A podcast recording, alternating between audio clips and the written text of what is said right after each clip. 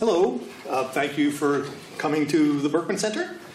Um, I'm David Weinberger, but we're here to hear a, a uh, discussion, a talk and a discussion with Robin Chase, who um, you are all familiar with. Uh, the sort of easiest, well, let me do the housekeeping, then I'll introduce Robin. Uh, first piece of house, housekeeping is that this is being webcast. So you should say whatever it is that you want, but you should know the entire world can hear it, and because it's archived throughout all of history, they will be able to hear what you said. Um, second of all, there is a convenient hashtag. You can make up your own, of course, but we tend to use pound Berkman. Um, there's also a Berkman you know, Twitter handle, and uh, which is Berkman Center. More to the point, RM Chase at Twitter if you want to be tweeting about this. Um, this is um, this is part of a um, Berkman series on privacy. Uh, you, there's more about that at this address, which is cyber.law.harvard.edu, which is the general purpose Berkman address, slash series, slash privacy, all lowercase towards the end there. Is there a Berkman person here who wants to tell me what I've forgotten to say? So Robin is going to talk for some reasonable period. We will want her to talk more. We will have that opportunity because then there will be a completely open Q&A. Yes, I mentioned we're being recorded. yeah, no, no, we, we dwelled on that at tedious length. Yeah, but, yeah, but thank you. It's an important note.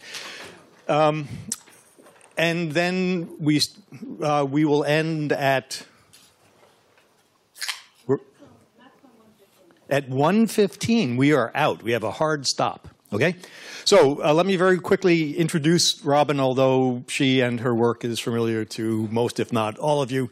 So you certainly i mean sort of the, the one line thing if you're doing uh, cnn and she's on the one line thing you'll put underneath probably is co-founder of zipcar which is a really important development and um, is not only a thriving business but um, pointed in some really interesting directions that um, that Robin has followed up on, as has uh, much of the economy. Robin has consistently been well ahead of her time. So I think the first time I met Robin was about 10 years ago, and it was in a closed conference with uh, telecommunications geniuses and innovators. Uh, I was taking notes. Um, and I watched as Robin um, suggested, more than suggested, that we should be thinking about networked cars because cars are going to be networked. And there was enormous pushback from these wonderful, progressive, serious uh, technologists saying, well, now, Robin, networking of cars, that's really now, that's not going to happen, or so far. And of course, we are now on the verge of or in the era of the networked car. In fact, um, Robin has uh, yeah, a, a, a, new company, Veniam, V-E-N-I-A-M, which is about the net uh, the mesh networking of cars, which is exactly what you were talking about a decade ago. Um, Robin, I know throughout those 10 years has also been working with or consulted by Department of Transportation and in fact many people in government. Um, she's Robin Chase, so I will stop saying anything more. And Robin is going to talk about, in part, in part about her, her new book, Peers Inc., which I highly recommend. Robin? So let's turn this on. Does it work? Yes. I'm not tethered. Um, thank you so much. And I wanted, I actually asked Berkman, could I give this talk? Because I really wanted to pick your brains about things that are bothering me. And so I, I really look forward to the Q&A part. So um, be thinking about your questions, and I'm hoping to pose some challenging um, issues. If we think about this talk, let me look over here. Um, I'm going to be, I have this little web because I feel like I'm going to be talking about several disparate things, and then at the end, we're going to like, and I'll lasso them all up together with this question around privacy and security. So there's different things going on in this talk, and I'm going to consolidate and condense so that we can get to the things that I want to hear from you. So, number one, there's a totally new organizational paradigm that now exists thanks to the internet. And I'm calling this paradigm Peers Inc. And if we think about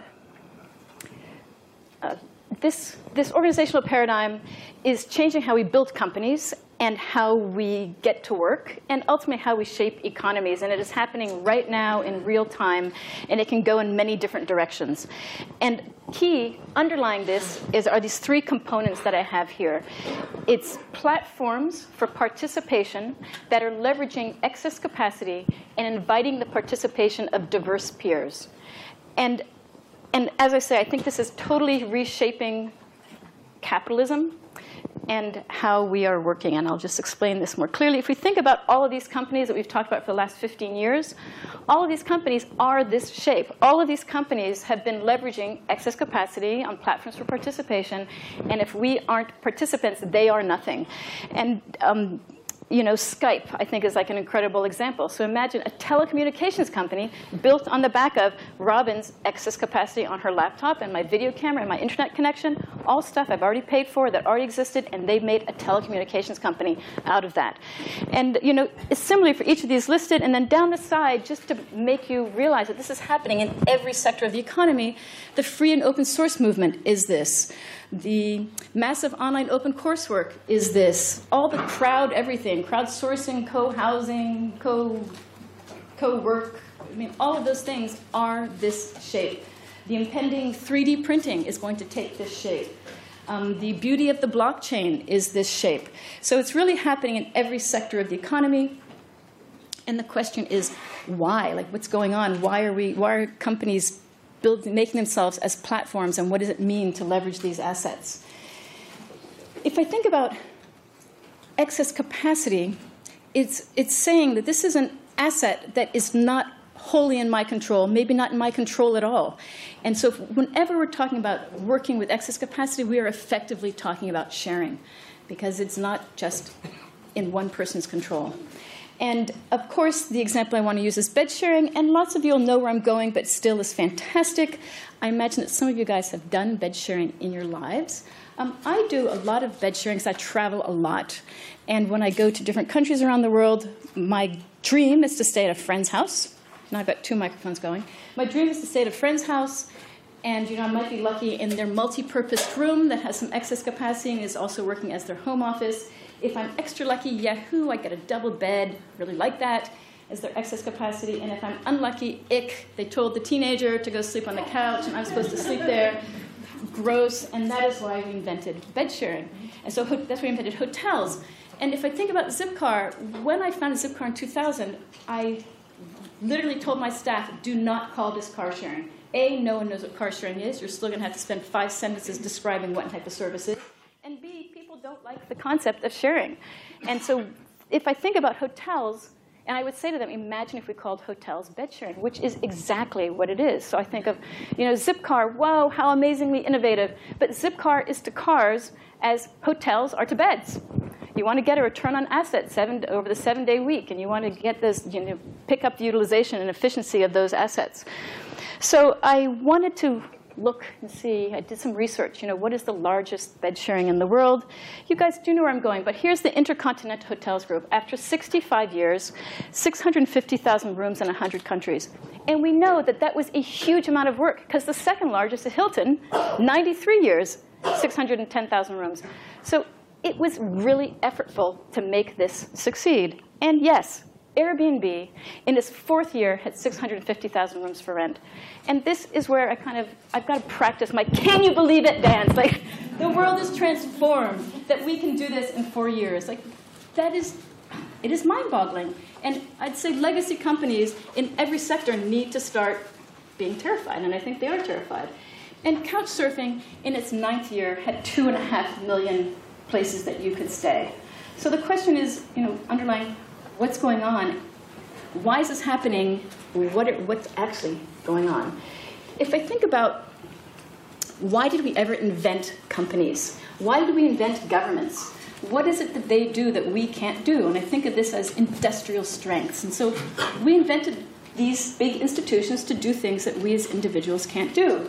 And those things would be large investments. If It's going to cost millions of dollars. Don't ask Robin Chase to do it. I don't have millions of dollars if it's going to be require lots of kinds of intelligence, I'm really smart, as David said, in like two things. It's going to take 10 things. I don't have it. We have to have an institution or an organization to do it. If we think about standards and, con- and, and con- standardized contracts, I, Robin Chase, as an individual, am way too puny to force anything on you guys as, a, as you, know, you have to do it this way. I just don't have the power. You have to have a big entity to say, this is the standard way, this is the, these are the contracts. And typically, this, these attributes are bound up in a kind of brand promise and a trusted party, and often they are global. global. On the flip side, individuals actually have things that they do way better than big companies. And those things would be localization and customization and specialization. Companies can do these things, but if you think of the last hundred years of industrialization, it has been ripping that out because we want to do everything in these big standardized ways so we can get the economies of scale at work and you know, push, push prices down. Turns out, when you put these two things together, they are in fact very complementary to each other. And of course, yeah, I made the slide. But they really are complementary skill sets. And because the internet exists, dealing with lots of small parts is now no longer a drama. And that's why we have this new organizational structure that I'm calling Peers Inc. But when I say the Inc side, I want you to realize I'm not just talking about companies. Institutions and governments are also Incs in this world view. So it's the big and the small that are now able to collaborate, and each side can do what they do best. So the Inc delivers a platform for participation, and the peers deliver a diversity of offering. And to simplify this, I think, I think of it as a yin yang, where it's very symbiotic and very complementary, and each side has to recognize that it's got to leave enough value on the table for the other side, or they won't participate. And it's all kind of swimming in this sea of excess capacity.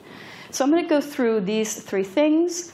Um, excess capacity, I adore because A, it's resource efficient, and I'm an environmentalist and B, it's cost efficient. And as an entrepreneur, oh my God, I want to get things, I want to use excess capacity because I'm getting it at this totally transformed economic um, cost.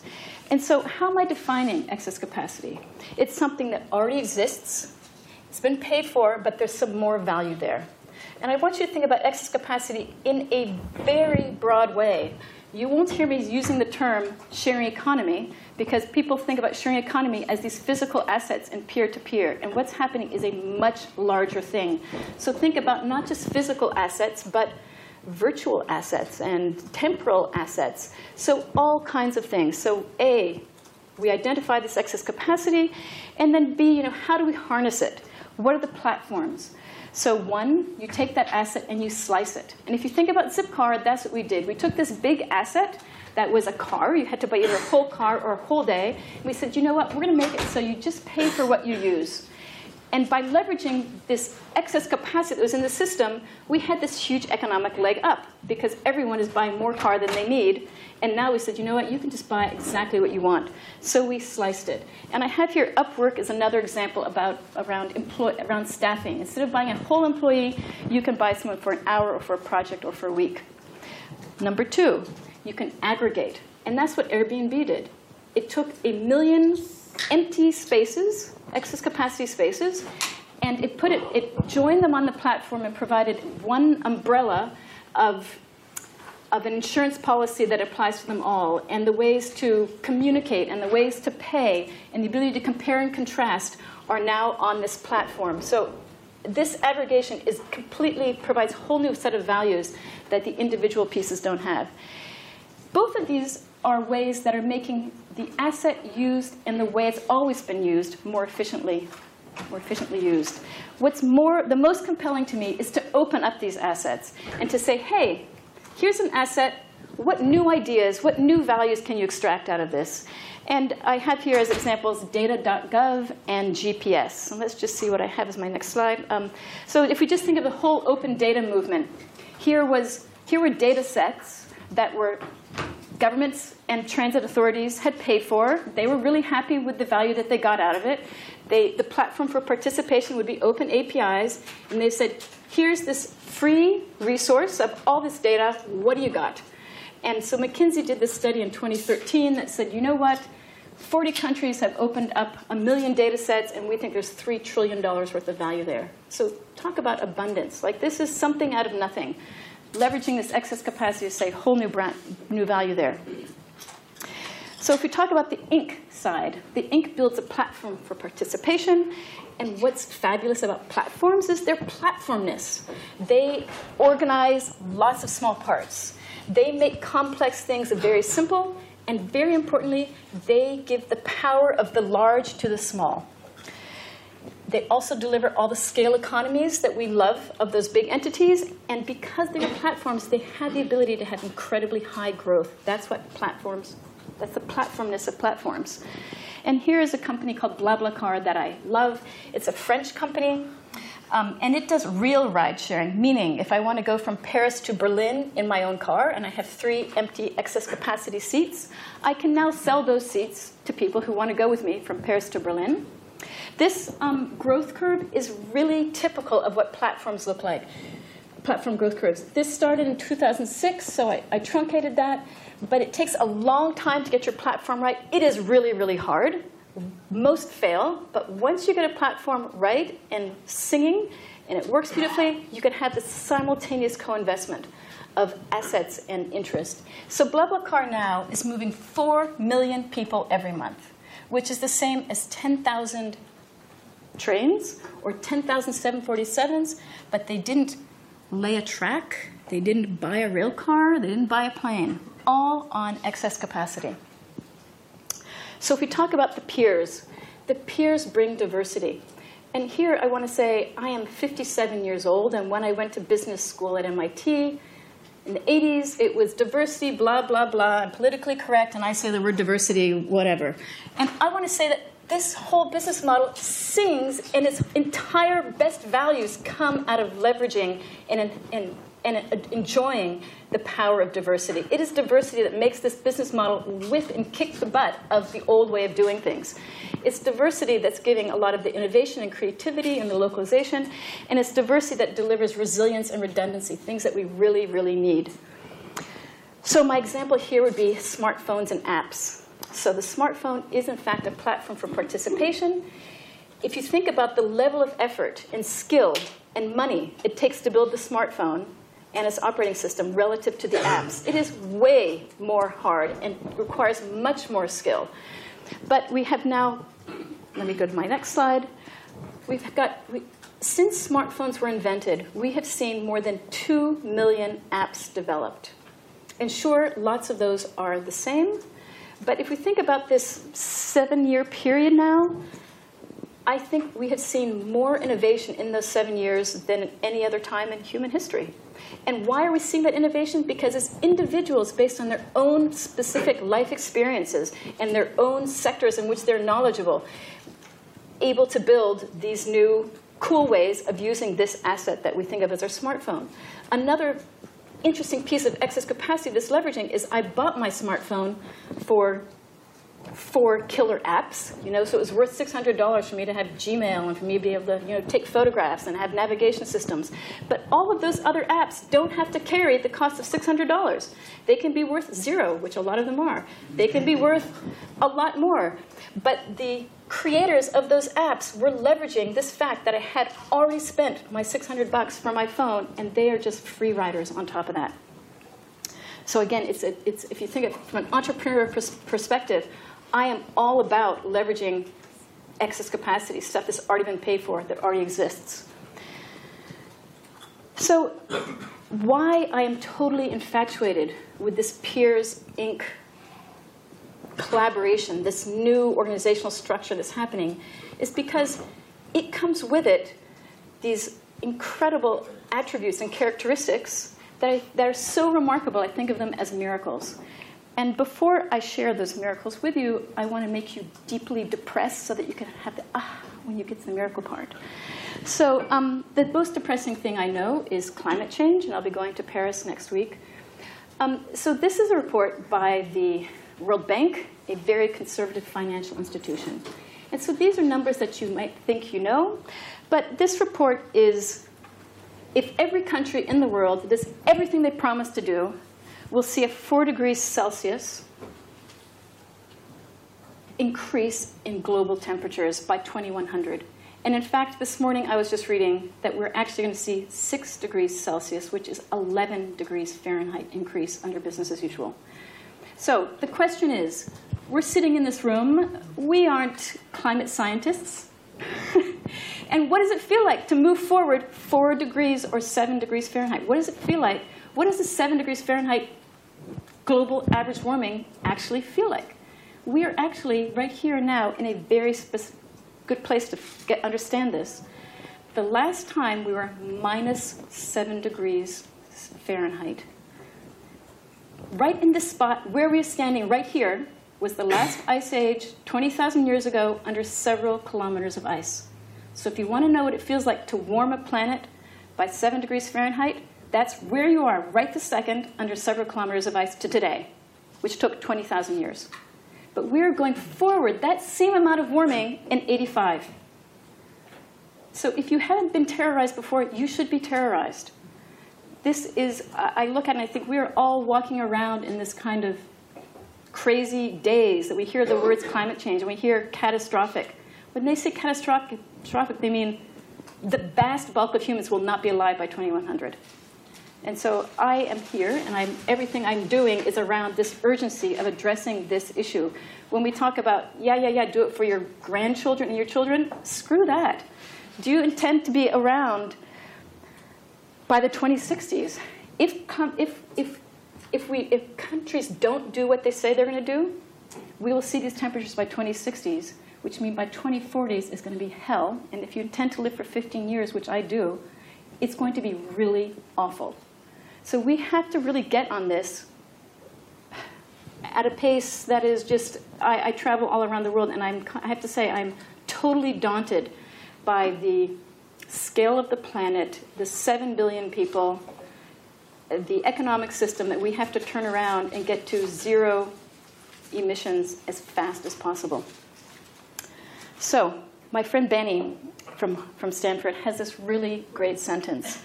You can't solve exponential problems with linear solutions. And we have profoundly been addressing this climate change problem with these little pathetic linear solutions. And um, back to the miracles. I say try Peers Inc. So if we talk about these miracles, and this is what really gives me optimism around this, this gigantically horrid issue, is miracle number one. We can defy the laws of physics because we are leveraging excess capacity. So, what do I mean by that? Imagine in 2000, instead of saying, you know what, I'm going to invent Zipcar, I said, okay, you know what, I'm going to build the largest hotel chain in the world. I'm going to build 650,000 rooms in four years. Everyone in this room, every banker and investor, venture capitalist, my pragmatic husband would all say, Robin, physically impossible. You can't go find the land, have an architect, finance it, build it, put furniture in it, hire the staff, have people come, never have any catastrophes, and do it consistent, do it perfectly in four years. Physically impossible. So here is what business as usual asset building would look like for hotels over six years. Here's Airbnb's growth curve. So why is that possible? Because they leveraged existing excess capacity. So when I look at this climate change crisis, I'm in the realm of transportation, and I feel like high-speed rails, brand new cities, some blue-green algae fuel, whatever.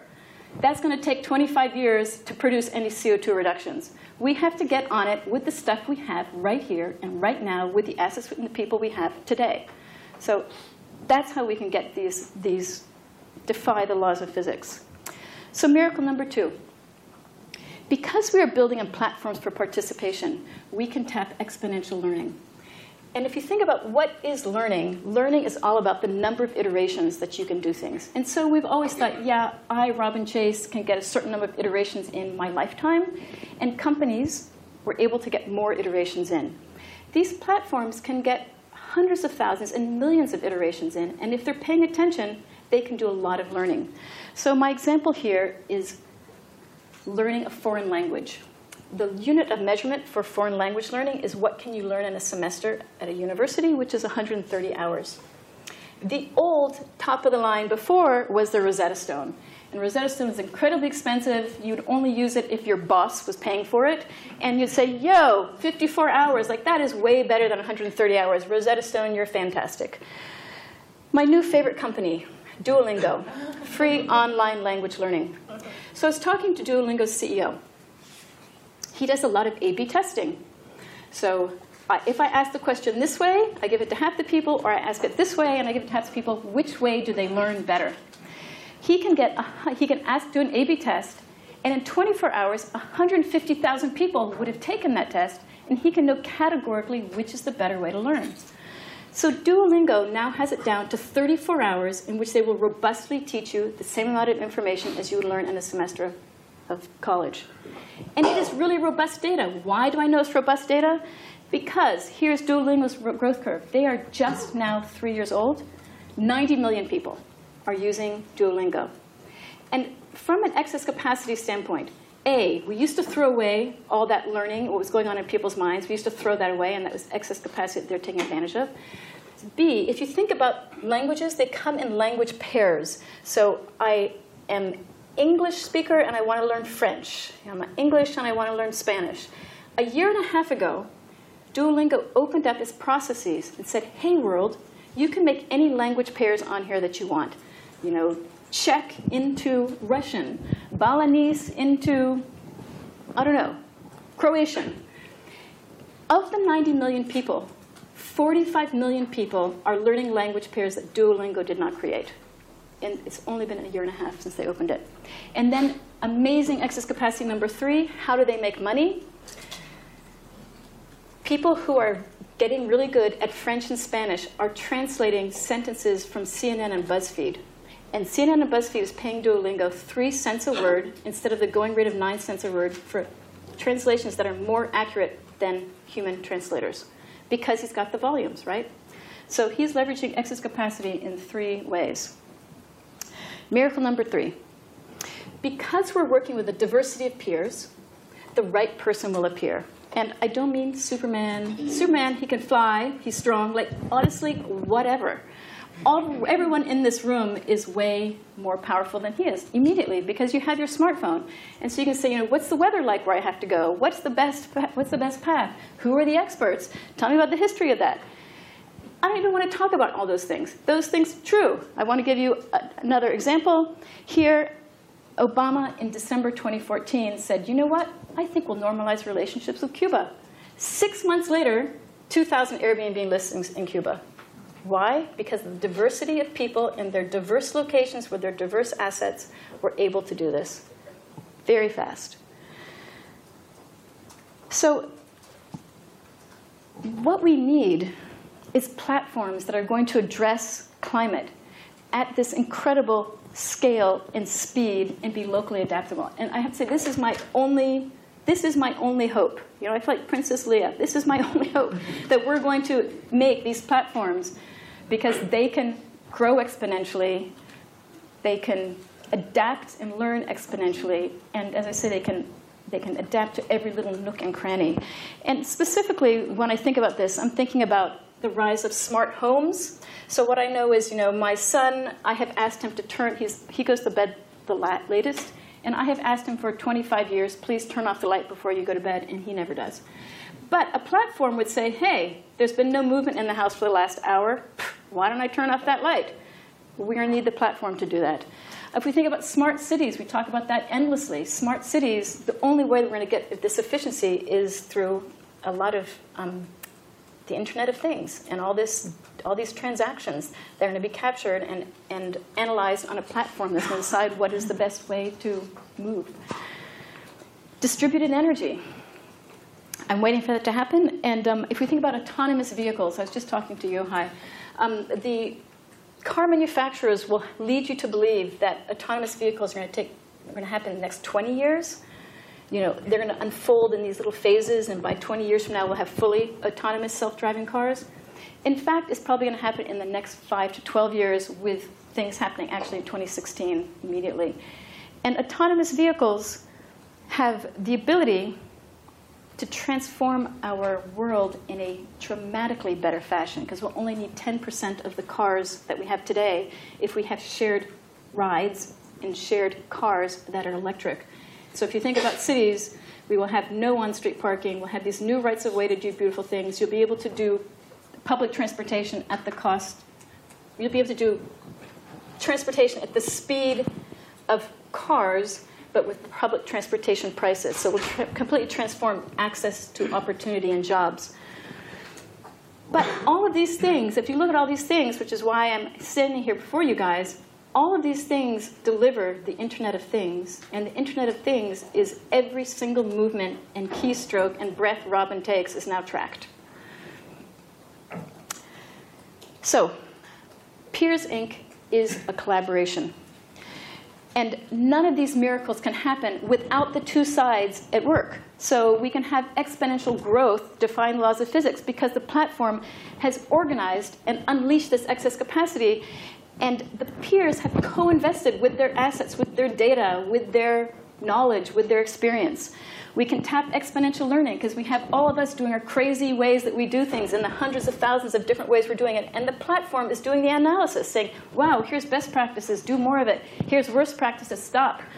And the right person will appear because the platform has attracted all of this participation. And the platform is saying, hey, here's the needle out of the haystack, take it. We're not doing that. None of these things can happen without both sides playing and doing their role. So I, because this is so compelling from a capitalist private sector model, that these companies learn faster and grow faster and adapt faster, everything that can become a platform, I am convinced will become a platform. I, I, I'm completely convinced. And if I think about industrial capitalism, which I define as the old way that we used to extract the highest value, companies would have a very thick boundary around them. And that boundary would say, that boundary was you know, patents and trademarks and copyrights and certifications, and what was inside the company and employees and assets was very clearly delineated from what was outside the company. And that was the way you extracted the most value. Today, the internet exists, and companies are being built in this peers and collaboration way, in which what's inside and outside, employer, not employee, who owns those assets, is this personal, is this commercial, very, very murky now. Sometimes it is, sometimes it isn't. It's all this kind of fuzzy. But I feel that we are definitely moving to this new collaborative economy, and I'm going to give you four reasons why I feel convinced. These are true, and you can tell me if you think they aren't true, but because these are true, this is definitively happening. The internet exists. So, one, if we think of assets, shared networked assets always deliver more value than closed proprietary ones. And we learned two ways. One, the assets used more efficiently, or two, brand new unthought of value is being extracted. Here's if we think of humans.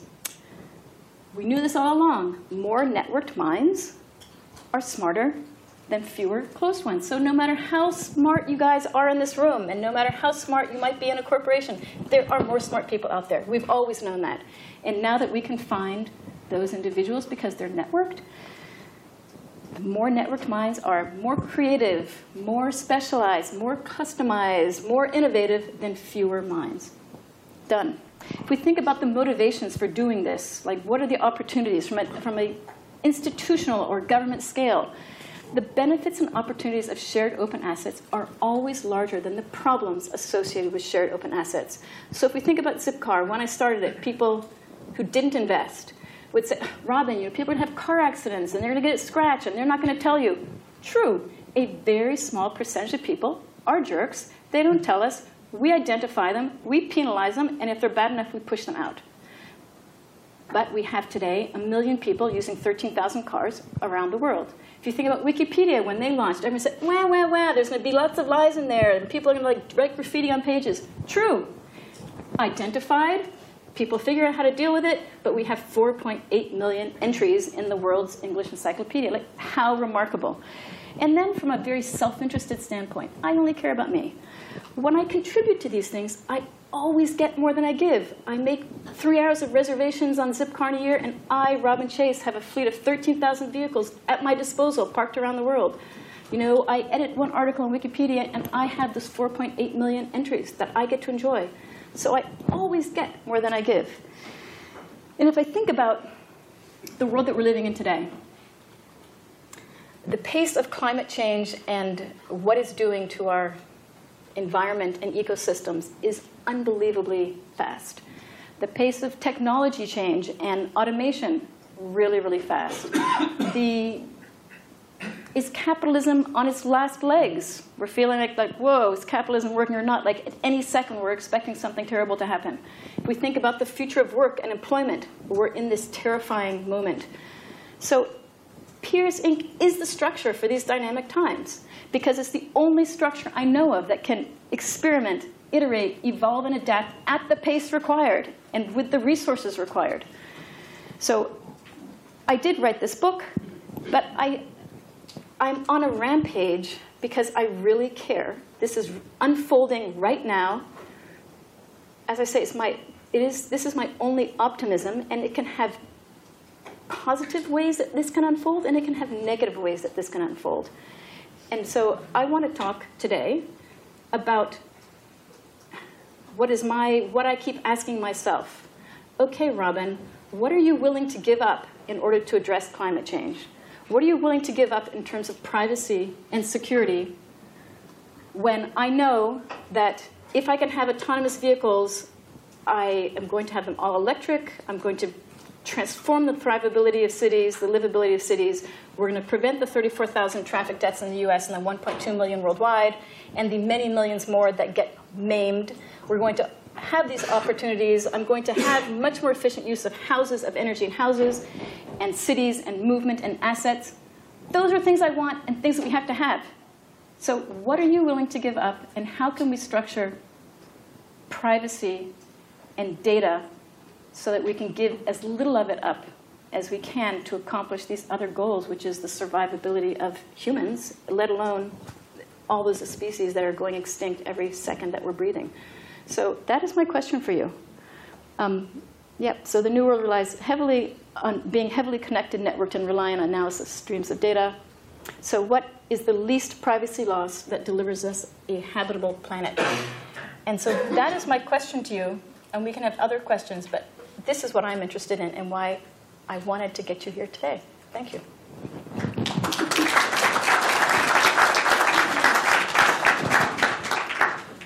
And I have my man. I, I am the mic holder. So if you have um, if you have a question, as is John, we'll run a mic to you because this is being broadcast worldwide.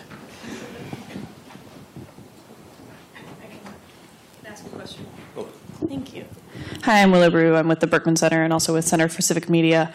Um, I really like this model. Uh, working in disaster and humanitarian response, we refer to a mixed mode system where it's both FEMA and Occupy Sandy, and how do they work together? Um, the issue for me is not privacy loss necessarily, it's who we're losing our privacy to. Um, security matters because we have re- repressive regimes, and honestly, I'm comfortable with. Uh, I'm not. Are you going to say this out loud? You're comfortable with the NSA? I'm uncomfortable with the NSA. Um, but so my, I love the idea in here of how we are shifting to a post-scarcity model. That's rad, and that you define it so clearly.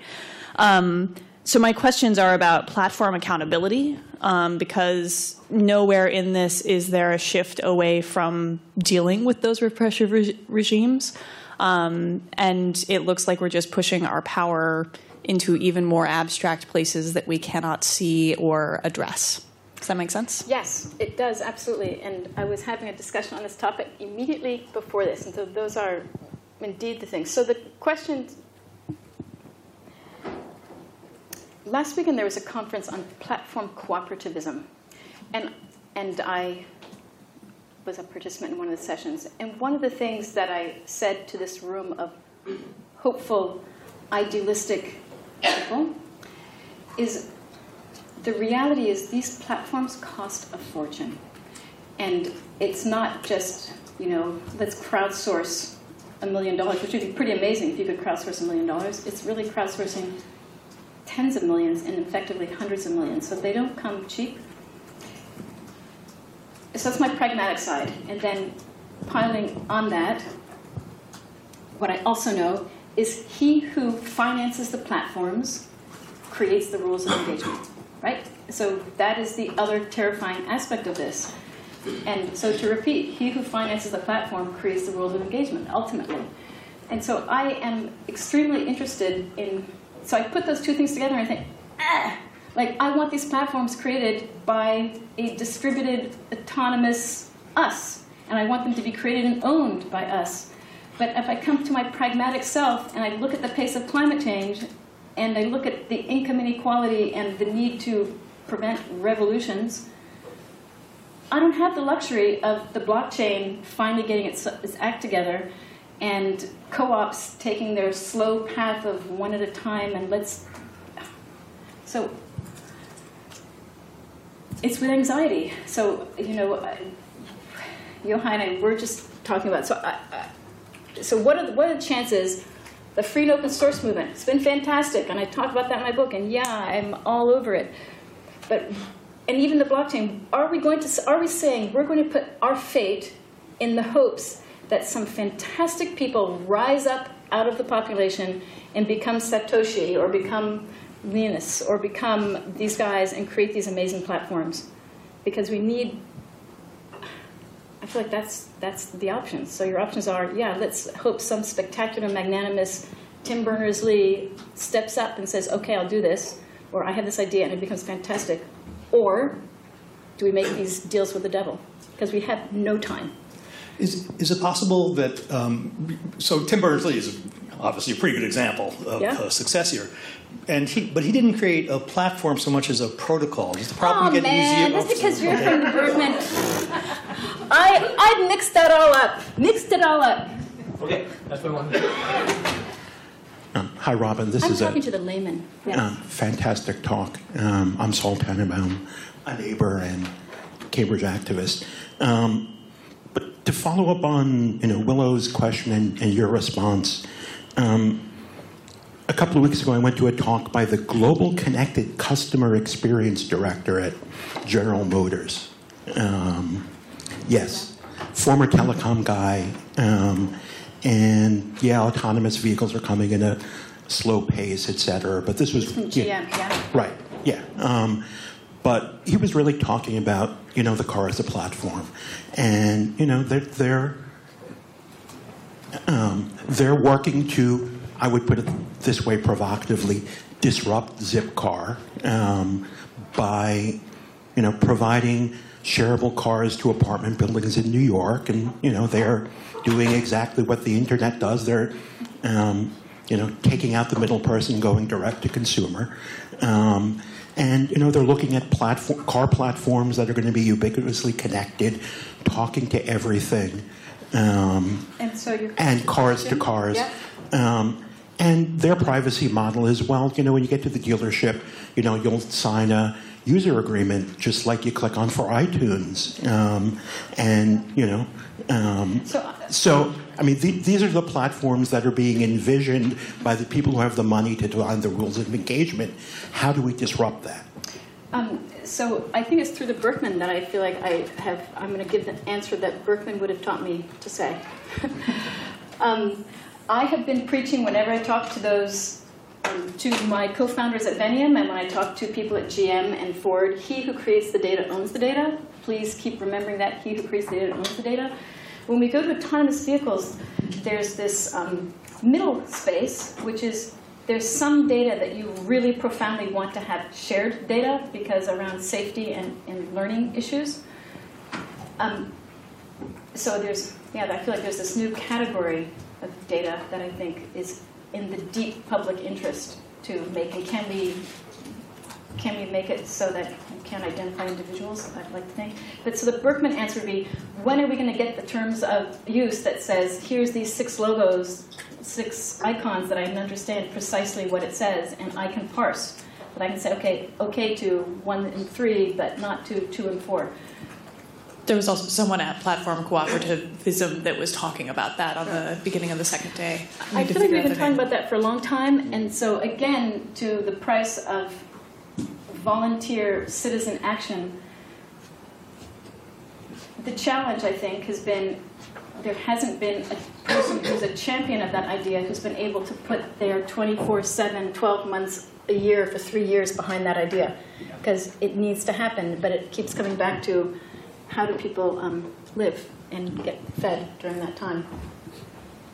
Um, Sam Murphy, a local citizen nerd. Um, I, I think I'm just questioning the basis. I mean, I, I recently um, signed up with Airbnb because I needed a, a, an inexpensive place close to JFK.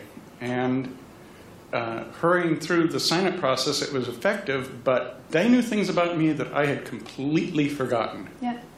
I'm sure that was uh, uh, they're they're uh, they're uh, fine, uh, uh, outsourcing it to suit some other surface, but there is isn't the question of privacy almost a fan, fantasy is the wrong word, but a does it even exist?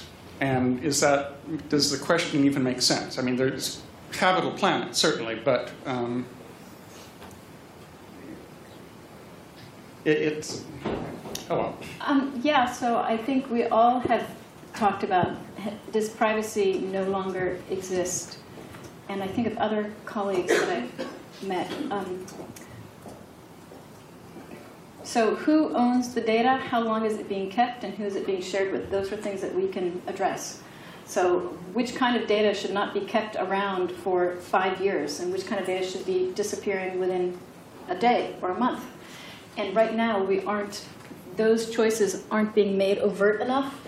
So when I founded Zipcar, GPS existed, and I specifically didn't put it in the first all the cars when I was CEO because I didn't want to have to get called in front of court and told, please tell us where the person was. Because I thought, I don't need to know that data, so I don't want to collect it. But I, there's things that, that we could be addressing. So coming back to, you know, what's the least privacy loss? What's the data you got and how long are you keeping it? Who are you sharing it with? Let's be explicit. So I think those are things that we can solve. Actually, I, I want to give you this. John, can you? So, So it's out. no, there was a.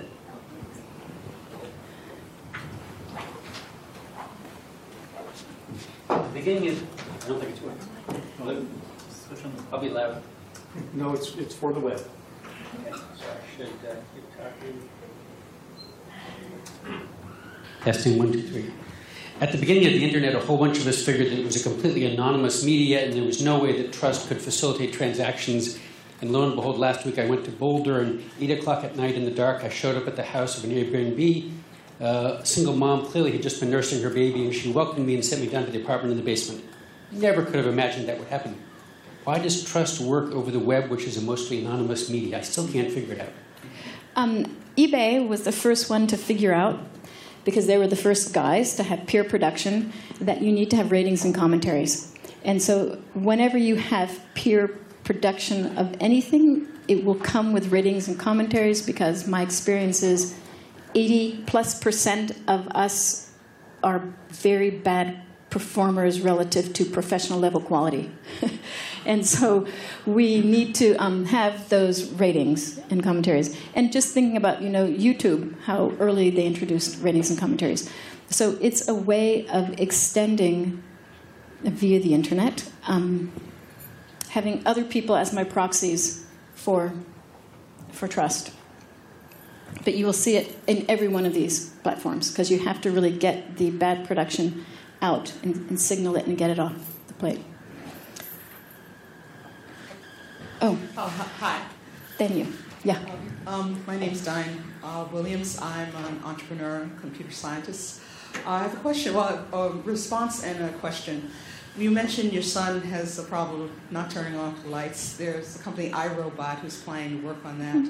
But one of the problems I have about smart homes and certainly personal robotics within homes is that when this data is collected. Right now, like the Roombas are, yeah, how many billions of Roombas are around, but he said they do not go, they're not uploaded to iRobot, so they have no idea what they learned the layout of one's home. But increasingly now, with the smart homes, on one hand, you have things like Nest, where you would have, like you said about climate change and the use of resources. On the other hand, it's literally in your house.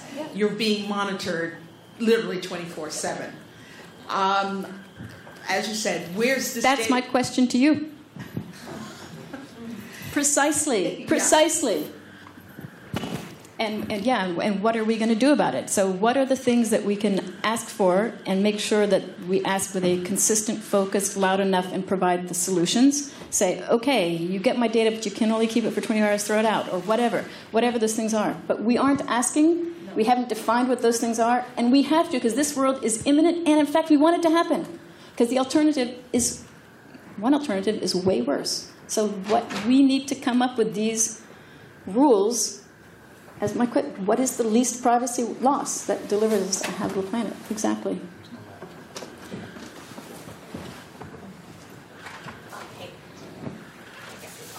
Um, so my, name is Jessica Schilling. I actually work in identity and access management for the central IT organization here at Harvard. Um, thinking about ideas of excess capacity. Um, and going back to what you were saying about the Airbnb question, and um, because I was actually asked that question three days ago um, as a refresher, having, having been asked that maybe two years ago when I signed up for Airbnb, you look at these questions and it's immediately obvious that, hey, these are standard sort of first tier Experian credit check answers. What sort of car did you drive? What county did you live in?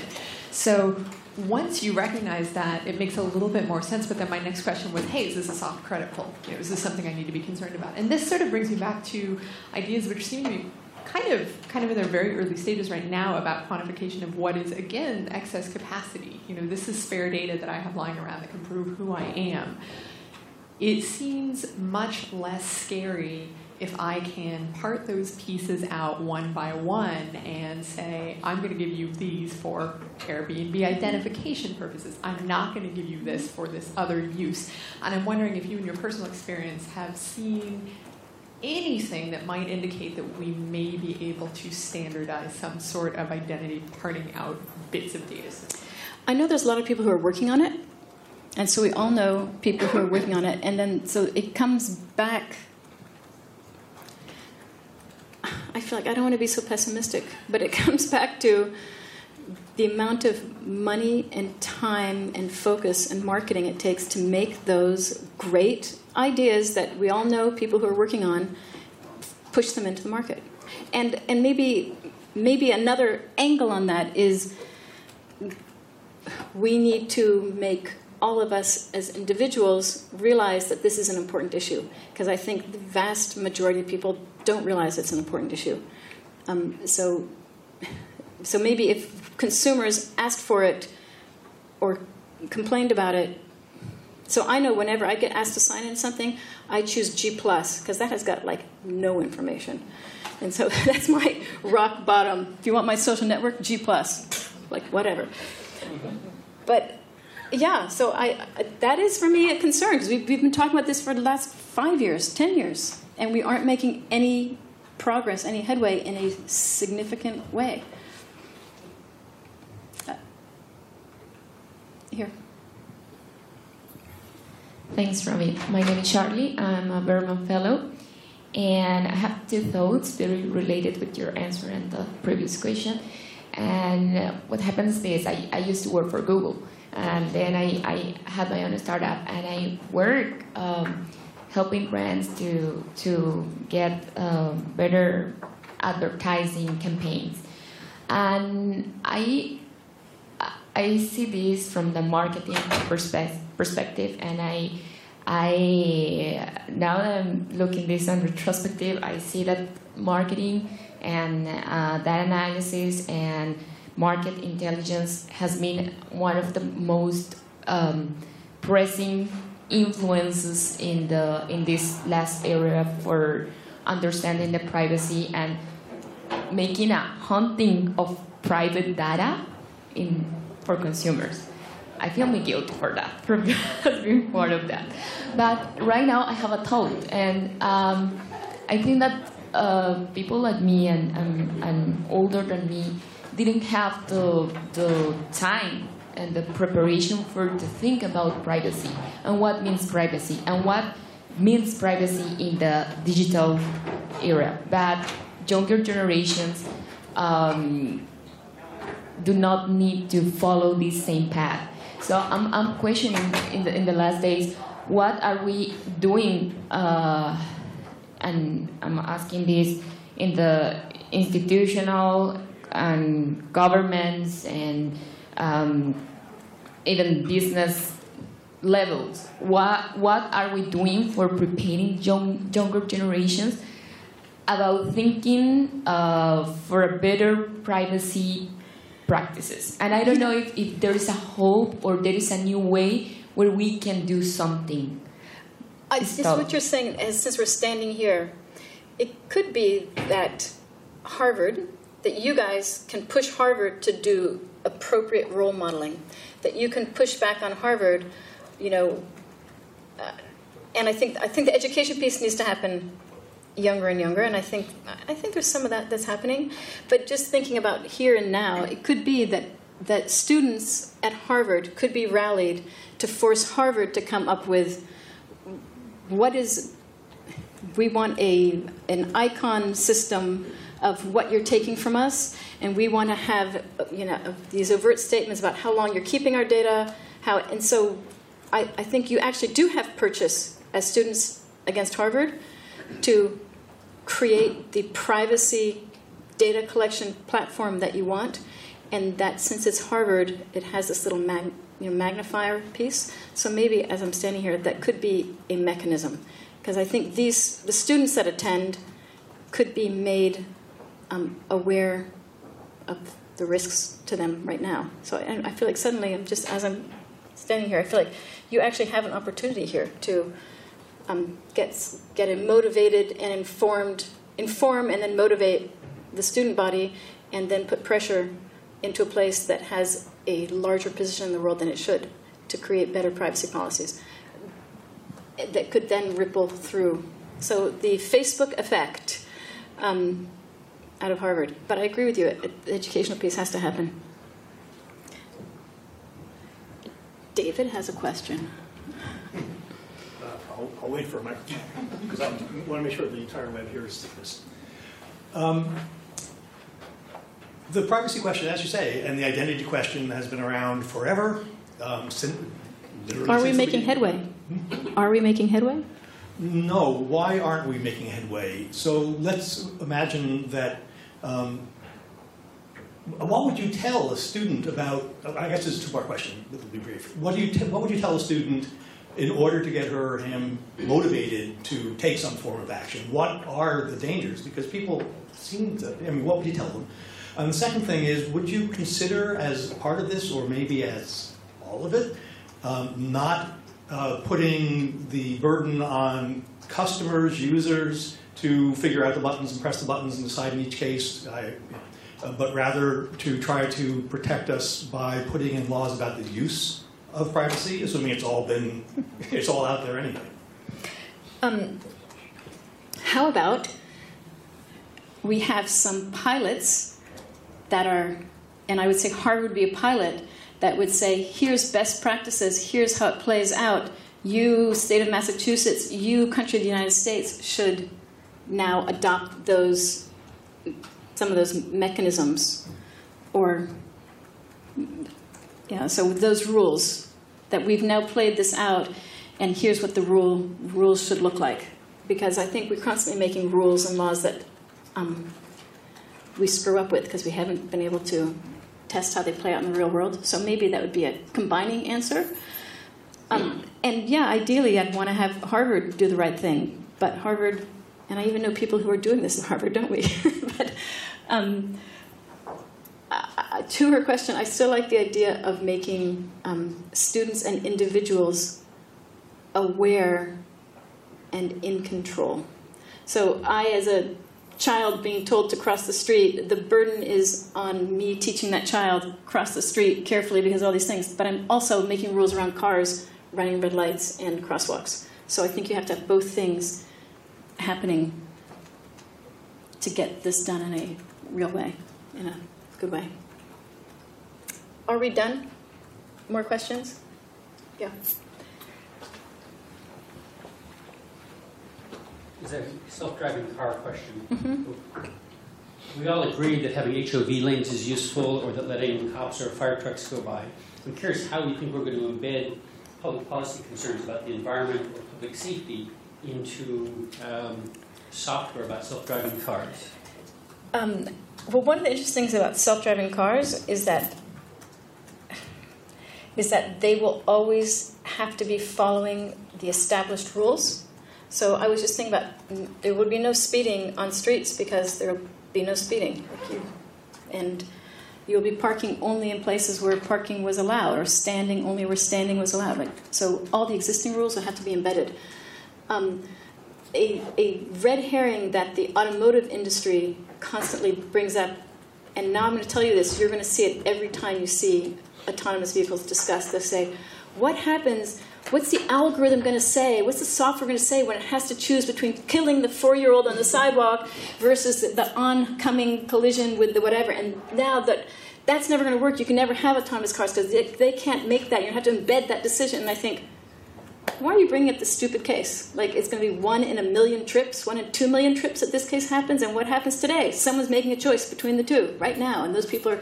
So I thought you were going there, and I think I don't even want to talk about that because it's such a crazy, fine-tuned, useless side side thing. Um, distraction. So maybe we're done. No. Yes, Saul. Yeah, but that wasn't my question. No, what was your question? The question was, how are we going to embed uh, the practice where we move over from public safety or Oh, that's gonna be environmental easy. concerns Oh, about that's letting easy. buses by? Oh, that's very easy. Um, I, I want to push you to more worrisome problems. More worrisome problems is what I learned from Zipcar is people think of the cost of driving as the cost of fuel. And so when they say, wow, Zipcar is $10 an hour, like it's really, you know, I thought it was like, you know, 10 cents a mile to drive. Like people are really thinking about just as the cost of fuel, and that's why they think car sharing is so expensive because they aren't thinking all those sunk costs. When you have autonomous vehicles, your own body and your own time is now no longer a cost. So I live in Cambridge and I live a mile from Harvard Square. It's extra cold. I don't feel like riding my bike. Okay, I'm going to have my car come drop me here. And parking here is hard or expensive. Drive home. Please drive home. And then I tell it to come back at 1 because that's when I thought I was going to talk. And it's 105. Just keep driving around. The cost of fuel is like whatever. So it's going to cost me like 20 cents to drive around the block for 10 minutes. So that is a much more challenging thing. If we have connected vehicles, your thing about the ambulance is a connected vehicles will say, this is an emergency vehicle, step aside. Like, you won't have to have a siren because it'll be connecting. I'm an emergency vehicle, step aside. Um, but people using, today we have 80% of cars are single occupancy vehicles. I think if we don't put a very high price on moving a car empty, we will see 50% of the cars in the road will be zero occupancy vehicles. So there's a lot of serious policy things that we have to play through to make this future play out a better way rather than a worse way, because we have a lot of potential for autonomous vehicles to play out in a worse way. Yes. To me, sounds like taking the train. like, uh, sorry. That, that to me sounds like taking the train. Like you want a, a way to get to work and not have to worry about parking the car, and then a way to get home when you're ready to go home. And sorry, Saul. So just think about Um, no, but so precisely, I think autonomous vehicles are going to be able to deliver private public transportation at public transportation prices. So I think it's going to be, it has the potential to be a phenomenal thing that you're going to go door to door. But at- why isn't it just public transportation? So we'll see. We'll see how it plays out. And so the question is, who's going to who's going to own those cars? Who's going to own the operating system? Who's going to own the software? Who's going to maintain? I see a, a very complex ecosystem, and it'll it will get decided city by city. But for me, much more important than who owns it, frankly, is are we going to make all those vehicles electric? Are we going to charge 10 times if you have an empty vehicle? Are we going to make private company companies are not going to be able to have the alcohol store, the alcohol car, and the pharmacy car, and the shoe store car roaming around in circles because cheaper than having a storefront. So uh, the piece about who owns it, if it's well maintained, I don't care. But there's also there's lots of pieces in in that ecosystem and how it plays out, um, and I think that who owns, if I think of my Peers Inc. model, I think, is this something that belongs on the Inc. side or the Peers side? So is it something that should be locally owned and, and they're going to do a better job, or is it something that should be a larger entity? The software, do you really want your local governments to do soft, the, the self driving software one by one? Me, no. I want to have a global brand that is sharing data on safety and improving and learning really fast. Do I think it should be maintained by that global brand? No. Let's have some local guys do the maintenance because they know what's going on. So I think where, how it's going to play out is going to be different. Yes. This has to be the last question, and it has to be pretty short. Now I want to ask five questions, but let, let, let me be very practical. I mean, you talk about a car coming right here to um, Harvard, and that's a future we all want. But there's actually a zoning petition in Cambridge to add to the parking on Mass Ave because what the neighbors here feel they need is more parking for their single occupancy cars, which is what they're all going to be driving more of, um, you know, as they get older. Um, I mean, how do you combat that at a, you know, sort of the practical level of, you know, I want mine? Um, as it ever was, Saul. So I um, have I I don't do any local politics because it's so. No, I don't do local politics because I'm working at a my highest and best use now is at an international stage. But when I went and decided I was going to go talk about Pearl Street parking and whether we should have a bike lane, people are uninformed. I gave the facts. I gave the real facts that each well-used Zipcar replaces 15 cars. Very hard data. Each person who's paying for Zipcar drives 80% fewer vehicle miles because they're paying full costs each and every trip. Transforms where they want to take car trips, and the people in that room and the people who don't care pay no attention to logic and numbers, and they don't care. So. Uh, uh, yeah, it's um, with deep discouragement that I don't know how to manipulate politics well. Um, thank you guys. Thanks. Bye. Thank you.